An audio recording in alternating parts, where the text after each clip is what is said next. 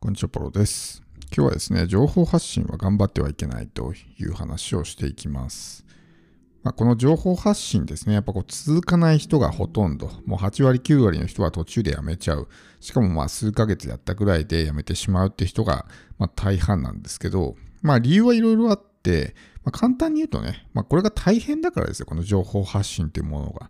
ね、これを例えば、まあ、ブログ書くにせよね、YouTube やるにせよ、ポッドキャストでもそうですけど、まあ、一つのね、まあ、コンテンツを発信するのに何時間もかかっていたら、まあ、それを毎日とかね、まあ、毎日じゃなくても定期的にずっと続けていくって大変だと思うんですよ。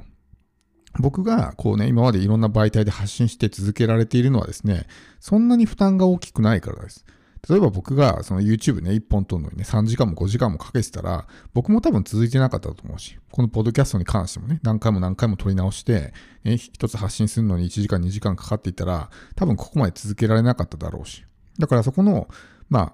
負担を小さくするってことはね、僕はすごく初期の頃から意識していて、だから労力を最小化するためにね、まあ、編集しないとか、まあいろいろそういうね、台本作らずアドリブで一発撮りするとかっていうのも、まあ、全部そういうところから来てるんですけど、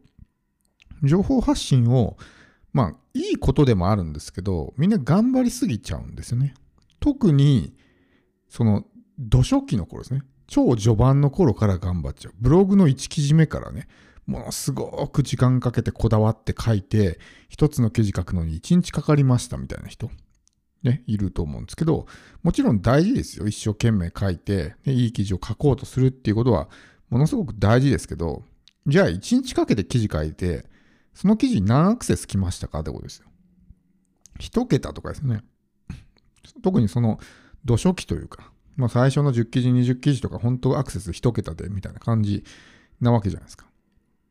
ほ、ほぼ見られてないわけですね。ほぼ見られてないものに1日かけていたら、まあ簡単に言うと時間の無駄なわけですよね。だから、まあこの情報発信っていうのは、全打席ホームラン打つ必要ないんですよ。それこそもう内野安打とか、ちょっとしたヒットでもいいし、当然、たくさん発信していれば空振りをする機会もたくさんあるので。でもいいんですよね、別にそれでも。毎回ヒットは打てないし、まあもちろん毎回ホームランは打てないので。だけどみんなこう全打席ホームランを打とうとしすぎるんですね。こだわってこだわってこだわって。で、人によってはね、やったけどやっぱりダメだって言って、まあ、発信を途中でやめてしまう。途中まで記事を書いてるとかね、途中まで作ってるけど、やっぱりやめたって言って出さないとか。まあその根本にあるのは、まあ完璧主義とかね、そういったものなんですけど、まあ息を吐くように情報発信をするわけですよ。そうすると、空なく発信できるから。そんなことできるのって思うかもしれないですけど、できるんですよ、習慣化すれば。もう発信するのが当たり前っていう体質になってればですね、まあ、そんなのは苦労しないし、で、まあこれ僕はちょっと最近聞いてた、まあ、ポッドキャストでマイク・キムっていう人がいるんですけど、彼もう10年ぐらいポッドキャストやってて、で、ちょうど10周年みたいな話をね、してたんですよ。で、彼がなんかそのエピソードの中で言ってたのが、ね、本当に初期の頃は、この編集、オーディオ編集にすごい時間かかったって、もう朝明けるまでね、ずっとこの、まあ、フィラーワードですよ。あーとか、アムとかね、まあそういうようなフィラーワードを編集するのに朝までかかったとかって言ってたんですね。だからやっぱりその、収録よりもむしろ編集の方が時間取られちゃうみたいな、そういったことになってるわけです。だけど、これってじゃあそのフィラーワードを喋らなかったら、その編集の時間が丸々カットできるわけですね。要するに日本語だったら、あのとかえーとかね。そういう言葉を喋ってしまうから編集に時間が取られるわけだって、そういったことをしなかったら、もう一発撮りですぐ終わりでね、編集いらないってなるわけですよ。そうすると、その編集にかける時間が丸々浮くみたいな状態になるわけですね。だから、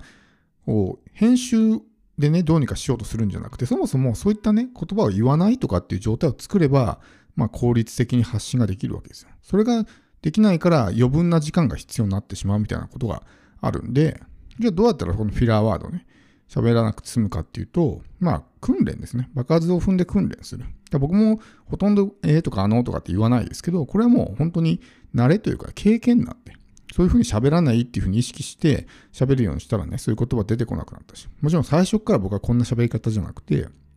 それこそ無言になることも多かったしね。まあ日本にいた時ですよ。日本にいた時に、まあその仕事した時は、人前で喋る時にね、まあ固まって言葉が出てこなかったりとか、えーとかあのとかね、まあそういう言葉をこう、フィラーワードをいっぱい言ってたりとか、ありますよ。ありますけど、それも経験を積んで、まあそういうの喋らなくなって上手になってきたわけだし。だかそういうふうにとにかくもう場数をこなして経験を積むっていうふうにするんですね。そうすると上手になるか。上手になるとそういう余分な作業がいらなくなるわけですね。で、で時間が大幅にカットできるわけです。ブログとかに関してもそうで、文章下手くそだなとかって思うじゃないですか。最初は誰でも下手くそですよ。やったことないんだから。から下手くそでいいんですよね。でも下手くそでも書いてるとちょっとずつ上手になってくるんですよ。僕も最初の文章とか読み返すとめちゃくちゃ下手くそだし、でもやってるうちにね、上手になってくるんです。で上手になってくると、その、いわゆるね、書いてる時に編集とかね、まあ構成とか、まあ遂行とかっていうのかな、こ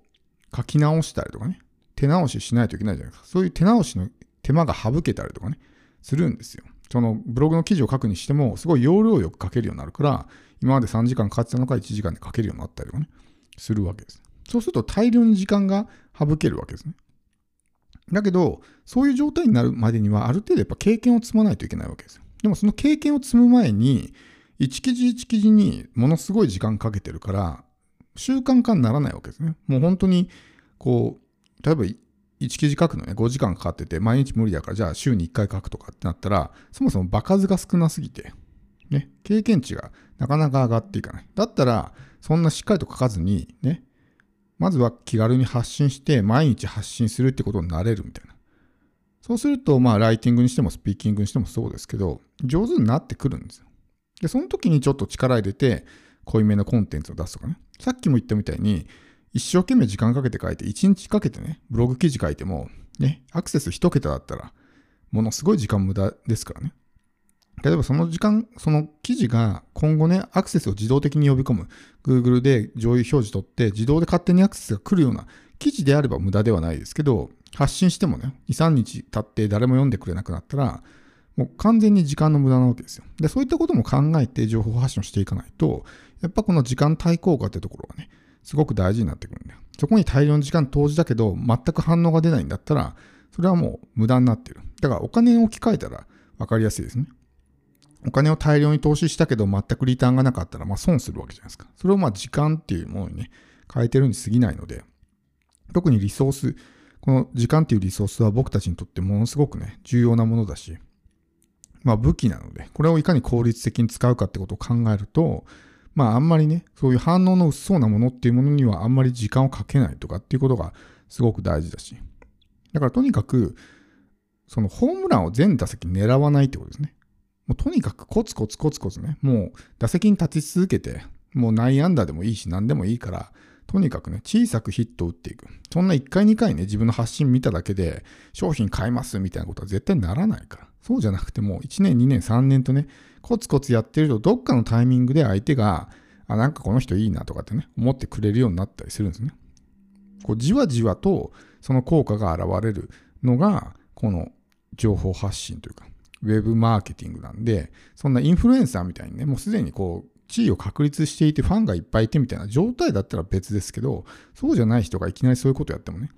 まあ、反応は出ないし、すぐにこう成果を急ぐんじゃなくて、もう長期戦略で、数年単位のレベルで考えて、そういう情報発信をしていくっていうふうに考えると、最初からフルパワーでね、そこに頑張りすぎてやると、絶対ね、途中で倒れてしまうから。それは、あなただからとかね、僕だからとかじゃないです。僕でも絶対倒れますよ。そんなペースでやってたら。だからそういうことではなくて、とにかくまあ気軽に発信するっていうね、こと。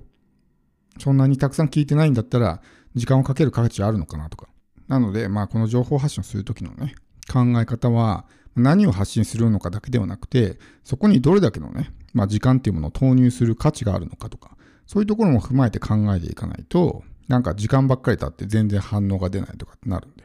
あんまり頑張りすぎないってことですね。頑張りすぎなくてもずっとコツコツやっていれば、じわじわとそのね、効果が現れてくるから、そっちを狙っていくってことですね。それも戦略ですから。1年、2年でね、こう情報発信がもう終わるんだったら別にいいですけど、じゃなくて5年とか10年とかずっとやんないといけないって考えるとね、常に全力疾走はできないわけじゃないですか。だから頑張らなくてもいい状態を作っていく。そのためにもやっぱり習慣化して継続化して、できる限りね、空なく発信できるような状態を自分で作っていくことが大事だということです。